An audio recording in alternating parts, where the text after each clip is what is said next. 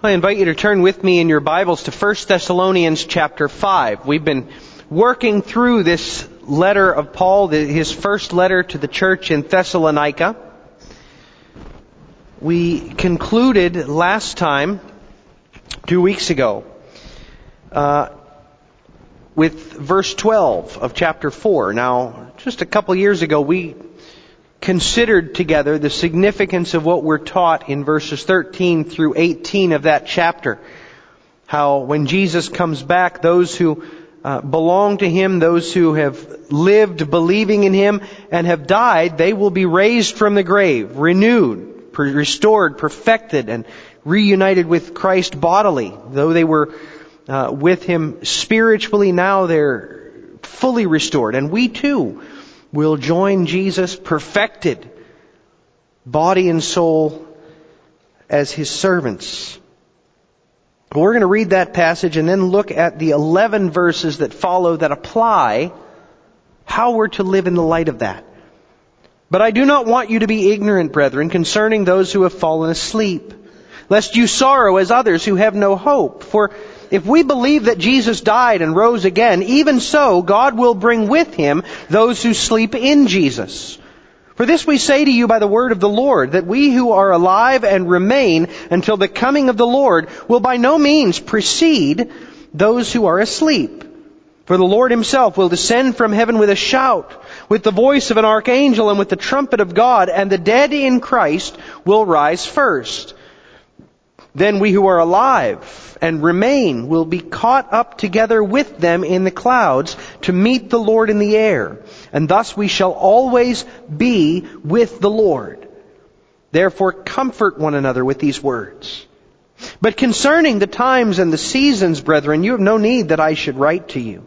For you yourselves know perfectly that the day of the Lord so comes as a thief in the night. For when they say peace and safety, then sudden destruction comes upon them, as labor pains upon a pregnant woman, and they shall not escape. But you, brethren, are not in darkness, so that this day should overtake you as a thief. You are all sons of light and sons of the day. We are not of the night or of darkness. Therefore, let us not sleep as others do, but let us watch and be sober. For those who sleep, sleep at night, and those who get drunk are drunk at night. But let us who are of the day be sober, putting on the breastplate of faith and love, and as a helmet, the hope of salvation. For God did not appoint us to wrath, but to obtain salvation through our Lord Jesus Christ, who died for us, so that whether we wake or sleep, we should live together with Him. Therefore comfort each other and edify one another, just as also you are doing. Amen. Thus far, the reading of God's holy word. Beloved family of God in Christ, what do we do with the end times? Many of the doctrines that Scripture presents to us have relatively clear applications to life, don't they? We read about sin and defilement. The clear application there is that we need to repent and trust in the Lord Jesus. When scripture speaks of Christ likeness, a clear application is that we, we need to pray for God to strengthen us so that our very lives might become a witness to Christ. When we read about or hear preached the doctrine of God's providence, the clear application is to trust in the Lord that He will provide whatever we need. Time and again, the doctrines that come out of God's Word lead us to clear applications within our lives. But then we come to eschatology, the study of the end times. As I said before, we looked at that chapter, or that end of the chapter, verses 13 through uh, 18, some time back, and saw how the day is coming soon when Jesus will return and He will raise bodily all of those who've ever lived trusting in Him. They will be raised and taken to be with Him, never to depart. And in today's text, we're told about the day of the Lord and the judgment that that will bring. All of that involves eschatology, the teaching of the end. One day soon, Christ will return and all men will stand before Him and they will be judged. Those whose names are written in the Lamb's book of life will be welcomed into the fullness and the perfection of God's presence forever and a renewed creation, while those who maintained their rebellion against God, they will suffer the same fate as Satan and his fallen angels, suffering for all of eternity, God's wrath. Now what do we do with that? I mean, obviously we should believe it and we should praise God for ordaining to save us from the judgment we deserve, but is that it? Is that all the application there is to eschatology? It's not. And the passage we just read was really written to give us the introduction, the primer to the, to the, the response to which we're called by the study of the end. And really the rest of this chapter fleshes that out.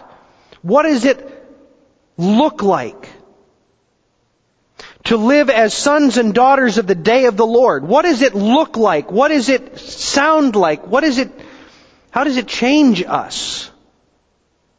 To live as those who are looking forward to the return of Christ, who are confident about our eternal standing. God calls His people to apply not just the study of sin and salvation, not just the study of God's providence and of His creative work. God calls His people to apply their understanding also of the end, and that's what we see here. Now as we see, as we study that, we're going to see that there are three main applications in our text. As I said, later in the chapter we're going to see how that's fleshed out some. But when God calls His people to apply their understanding of the end, that begins with, with the application that I believe is the easiest to do, and that's the calling to simply expect the coming of the day of the Lord. And that's what we see first of all. We're called to expect the coming of the day of the Lord. Remember what Paul and his friends had said at the end of chapter 4, how they didn't want Christians to grieve as unbelievers at the death of their loved ones. So Paul explained how Christ would return, that he, he would resurrect those of his people who had died. He would call forth those who still lived trusting in him. He would bring them to himself in the clouds for an endless reunion. Well, now Paul moves to a second aspect of Christ's coming talking about the fullness of the day of the Lord. Now understand that phrase, day of the Lord, is deeply rooted in the Old Testament. If you had said to a Jew back then, what do you know about the day of the Lord? Well, he would have thought of passages like Isaiah 13, which talked about how the day of the Lord was to be a fearsome time when God's wrath would be poured out upon sinners and they would be removed from the place of His promise. They would think of maybe Amos 5, which admonished God's people who continued in their sin and their rebellion not to look forward to the day of the Lord because on that day all of their hypocrisy would be revealed and they would be cast out from God's presence. And they would hopefully think of Malachi 4, which taught them that that God's day of the Lord and the wrath that would be poured out upon his enemies would be preceded by his mercy, which would turn the hearts of the fathers to their children and the hearts of the children to their fathers, so that they would together learn to turn back to the Lord in repentance and faith. So the day of the Lord, it fills the writings of the prophets talking about what is to come. And now Paul addresses this day of the Lord. He's speaking of the same thing that Isaiah and Micah and Amos and Malachi all spoke of. He said, this will come as a day unexpected and sudden. While the people of the world work and play, eat and drink utterly unconcerned. Without warning, the day of the Lord shall pounce upon them. They'll be thinking that all is peace and safety, but when that day arrives, they will have no peace. And safety is the farthest thing from them. Because on that day of the Lord, Christ will judge the sinful deeds of all men. He will reveal every thought of their minds, the fullness of their understanding, the depth of their sin. And every excuse that they long to utter will be silenced. Because it will be clear that each man, woman, and child from every age understood sufficiently from the creation itself that God exists and that He was to be worshipped. And yet stubbornly they denied Him. They refused to submit to this one who had made them for His glory. Even the deepest thoughts of their hearts shall be known. They'll stand, every one of them, naked before the judging, or the, the judgment of God. It'll be a day of agony and destruction. Having rebelled against the Lord, men shall receive a dreadful sentence. They shall exist everlastingly to suffer the torment that their sins deserve. That is the terror of the day of the Lord, and none shall escape because all sin needs to receive, because God is just, all sin needs to receive the consequence of His judgment. However, Paul says to these Christians of Thessalonica, for you who are in Christ, that day is different. To be sure, it will come suddenly. Its arrival unexpected and surprising. And to be sure, their existence also would be changed. But for them, and beloved for us, that day is not a day of destruction or judgment. Look down at verse 9. He says, For God did not appoint us to wrath, but to obtain salvation through our Lord Jesus Christ.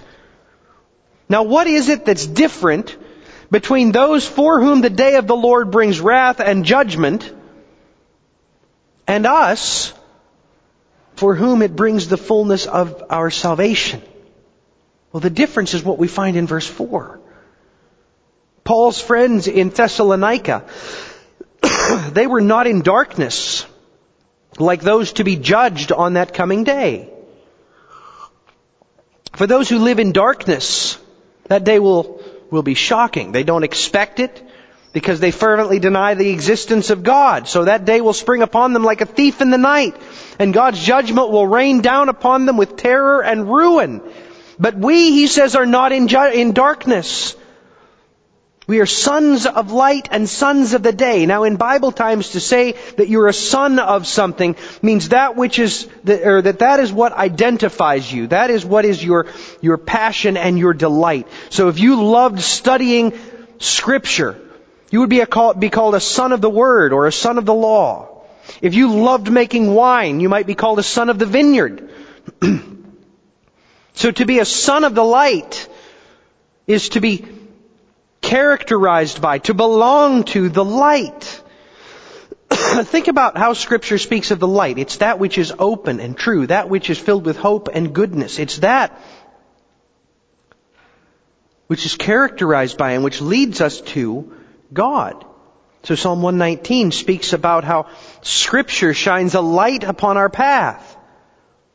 And by it, says Psalm 4, we see the light of God's face. John describes Jesus as the light who entered a world filled with darkness. And Jesus himself said, He is the light of the world who delivers us from the darkness of sin. So to be a son of the light is to possess the light of Christ. It's to be delivered from the darkness of our sin, our rebellion, our unbelief. And having been delivered, to have within us the unshakable hope of Christ, the salvation of our Lord Jesus. Those who are sons of the light are sons of the day. It's not just speaking of the daylight out there right now. It's, it's referring to the coming of the day of the Lord. That day for us is to be longed for and embraced because it's our day. For us, oh, it's a day of revealing. It's a day of everyone knowing what our lives consisted of. But on that day it will be revealed that throughout all of it, despite our sin, despite our stumbles, we trusted the Lord Jesus. And by His Holy Spirit, He was at work within us. He was transforming us. He was giving us hope and joy that was utterly foreign to the sin with which we were born. On that day it will be revealed that we increasingly throughout our lives came to love the Lord Jesus and to reveal Him through all that we were and all that we did. That day we will be perfected. Our character that was contrary to the character of Christ stripped away once for all and all of our gifts, all of our abilities, all of our understanding perfected. So that finally we can become what we were made to be. So for sons of the light, for sons of the day, for us, we can expect that day eagerly. For those of the darkness, it will be a day of sorrow, but for us, a day of joy unquenchable. For sons of the world, that day will bring bondage, but for us, freedom like we could never otherwise imagine.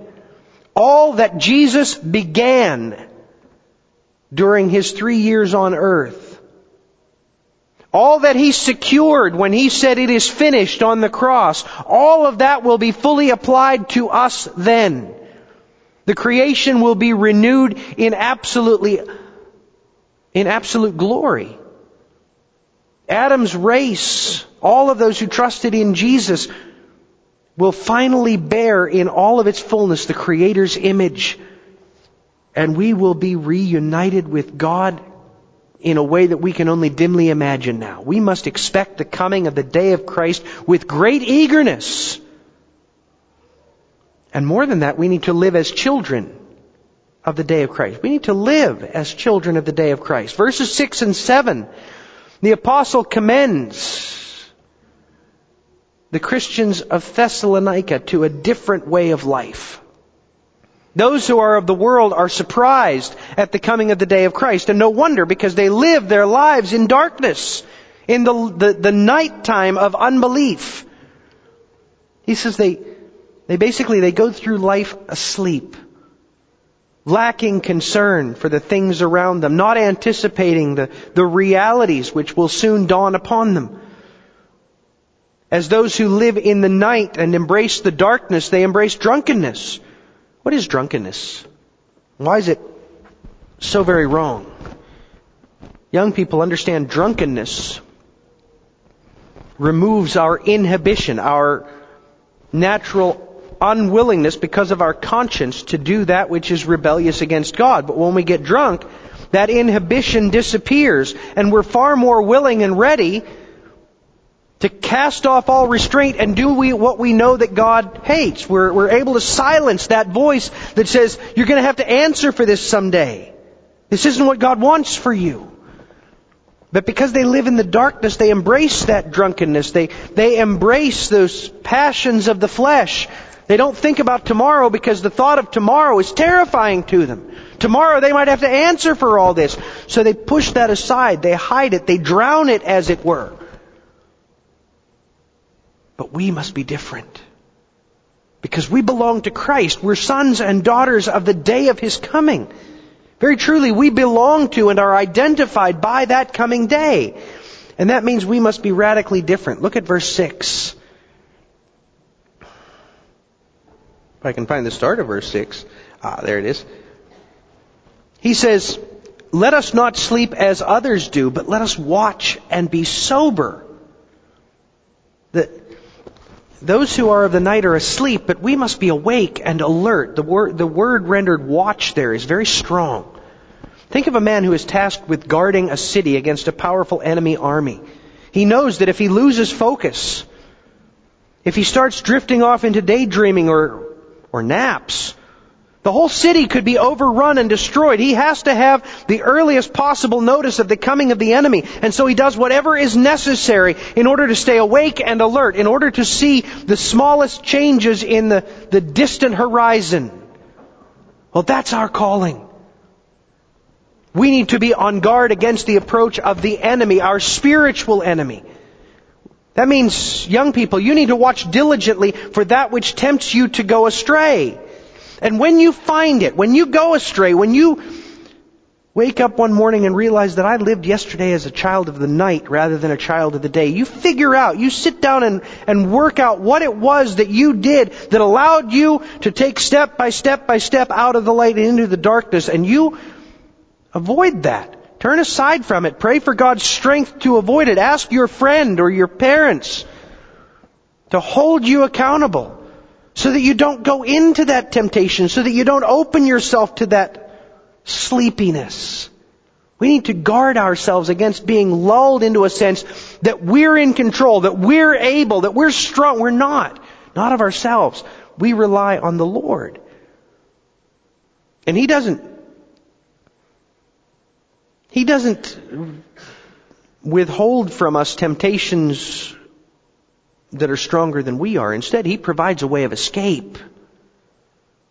You can't just stand up against temptation. You have to get away from it. You have to guard yourself against it. So we need to watch and we need to be sober. That is, we need to be self-controlled. We cannot be controlled by the desires and the passions of the flesh. What that means is each day, as Lord's Day 33 of our Catechism says, each day we're called to be converted. Daily choosing to put off the sins of the old man, the desires of the flesh, the desires of the world, and to put on the desires and the image of Christ. It's not a one-time thing. Annika, you did a wonderful thing coming forward and, and professing your faith here. An even greater thing in meeting with the elders to express what you've learned through all your years studying God's Word. That's not the end though, is it? No. Young people, children, all of that catechizing, all of those studies of the Bible at home, all of that that you learn in school and talking to your parents, all of that is preparation so that each and every day we can stand in, in Christ, that we can live as children of the light. Because we're in a battle. A battle for our very souls. A battle between the old Adam within us and the new creature made in the image of Christ. And if we're to stand in the midst of that battle, we need to be well armed. We need to put on, says Paul, the breastplate and the helmet. Notice those are defensive weapons. You can't stand in battle if you're susceptible to every weapon of the enemy. So he gives us a breastplate and a helmet. People that train for combat, they learn that when an enemy comes at you, you shoot for center of mass, right? Because that's what's going to stop a person. And if that doesn't work, you move up a little bit. So he provides us with that which will defend us in our most vulnerable positions. But notice that that defensive weaponry, it's very active for us. It's the breastplate of faith. Trusting in the Lord. Reading His promises and, and believing them, applying them to our hearts, reaffirming it daily. The breastplate of love. Expressing to others the love that's been expressed to us. Expressing back to God, reflecting to Him that which He has given to us. And our helmet is the hope of our salvation. You can't wear that helmet if you're not studying the promises of God and the works that Jesus did to secure those promises. You see, putting on this armor is an active behavior. It's something that we take up every day in our devotions, in our prayers, in our Christian living the more we're living the life of a Christian by reading God's Word and spending time in prayer and showing the character of Christ, the more well protected we are against the slings and arrows and temptations of Satan. And we must do it. Because he says, God did not appoint us to wrath, but to obtain salvation through our Lord Jesus Christ, who died for us, that whether we wake or sleep, we should live together with Him. Wrath is not our future. That's what the world should expect because they've lived in rebellion against Him. They deserve His wrath. But because of what Jesus did for us, because He suffered wrath on our behalf, we can expect something far better. While they receive God's wrath, we receive God's full salvation. Think about that. The holiness of Christ shall be fully ours. We shall be absolutely righteous in not just what we do, but what we desire and what we think and what we say. The love that we show shall be absolutely untainted by any selfishness or sin. That is what we were appointed for. The full possession of the salvation of Christ. That's why He came. That's why He did what He did. And that's why today we need to start that fullness of what we were made for by living as children of the day. Children, young people, you're going to fail at that. You're going to fall short. You're going to stumble. When you stumble, get back up. Dust off your armor. Remember the faith and the love that have been given to you. Read anew the hope of salvation that rests in the promises of Christ that your helmet might be firmly established and then push on in the battle living as children of the day, living as those who aren't appointed for wrath but to obtain the full salvation of Christ. Now what that looks like, living as children of the day, we're going to talk about that in, in the coming weeks, Lord willing. But for now, we need to resolve to live as children of the day. And then, and then we find one last piece of instruction, an important piece of instruction. You see, ever since Adam was cast out of the garden, we have been plagued by a temptation for individualism. We hear it in our young children, right? One of the first things they learn to say, they learn to say mom, they learn to say dad, and then they learn to say I can do it myself. Right? Individualism comes natural to the sinful heart. But Paul reminds us there is no such thing. If we are to be children of the day, children of the light, there is no such thing as an individualistic Christian. You have been made part of a body. Each member, each individual given unique gifts, each individual called to serve all the others, and each one re- relying on all the others. In fact, it's possible, impossible to live apart from the body of Christ as Christians. You might as well expect to sever your hand and see it go on living. It can't live without the body to which it was made, by which it was made, right? If that hand is to continue living and thriving and serving and working, it has to be attached to the body. And if it's cut off, the body will suffer. So just as true as that is of the physical body, that's true of the church. And therefore the final thing we see here, briefly, is that we together must disciple the church for the day of Christ. Look at verse 11. Therefore comfort each other and edify one another just as also you are doing. Now hear this. This is not a command for office bearers or for super Christians. The way Paul expresses this is extremely expansive. He wants us to see that this applies to all of us. There is no member of the Church of Christ who is able to stand on his own without the edification and the strengthening and the service of the whole.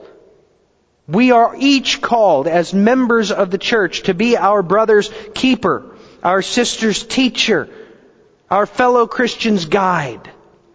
And we do so by means of encouraging. Let's face it, when you wait for something long enough, you lose excitement for the task. Right?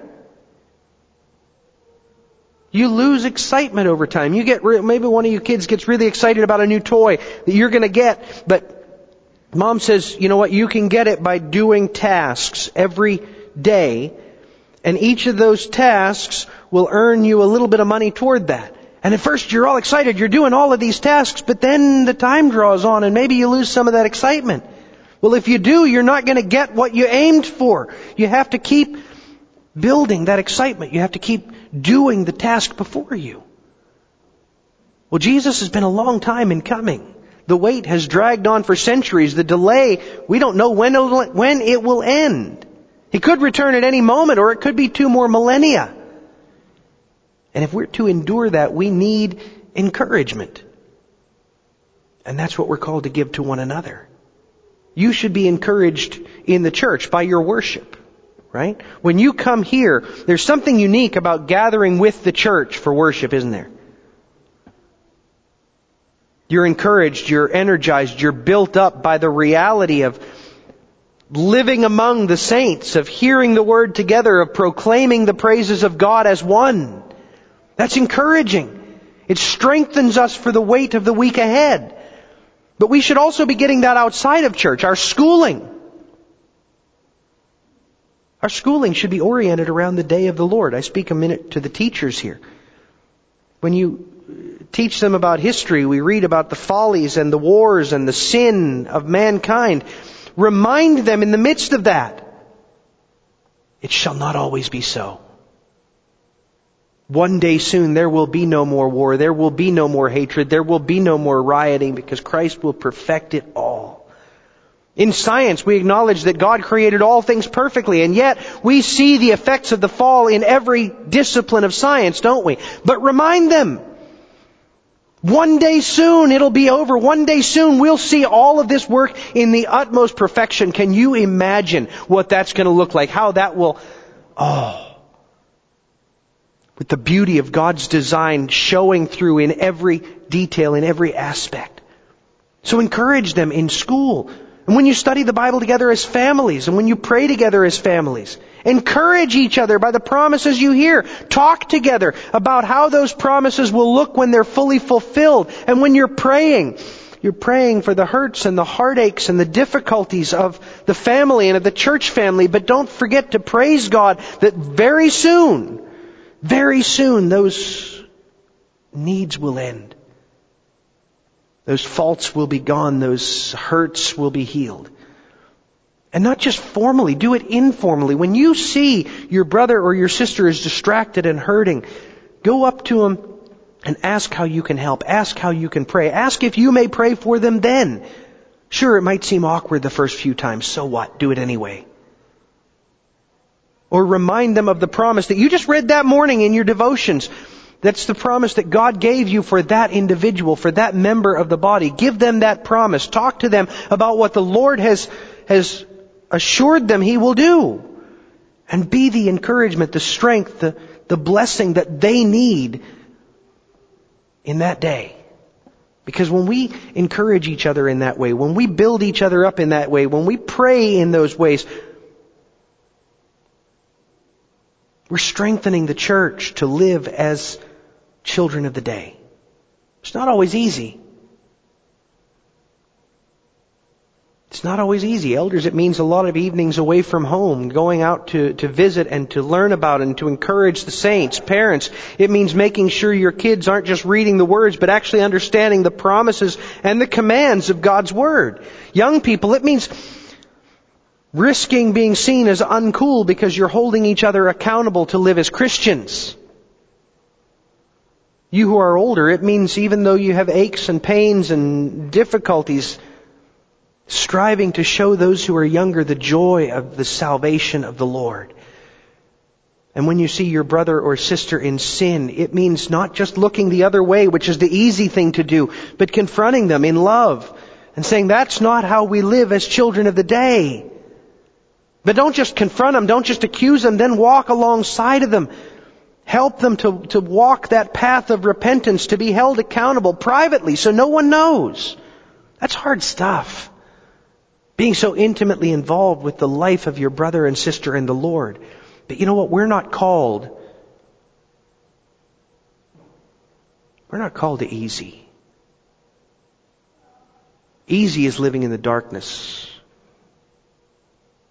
Easy is living in denial of the reality of the day that is coming. We're called to live as those who expect the coming of the day of Christ, those who are called to live as children of the light, and those who therefore are called to disciple the church for that day. And you'll goof up. You'll offend people.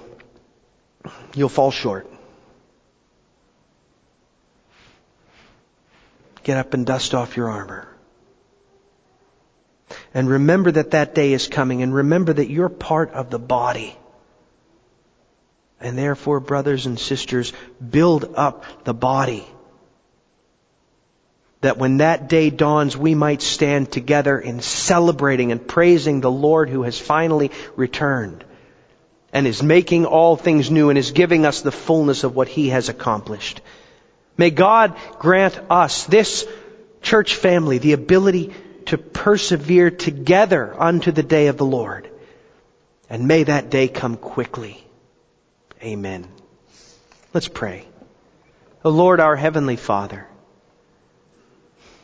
your blessing upon us has been greater than we could ever have hoped. Your love toward us is evident on every side. And a big part of that is this church family of which you've made us a part.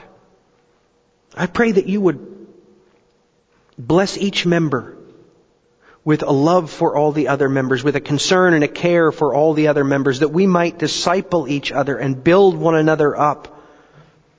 So that together we might expect the coming of the day of the Lord and together we might live as children of that day. And Father, I pray that in, in doing so that you would give us such a delight in you and such a love for each other that those outside would recognize and see that there is something unique about this church, about this congregation, so that they might long to know and we might be able to tell them about the work of your Holy Spirit transforming us, your salvation enlivening us, your love giving us joy. We pray it in Jesus' name. Amen.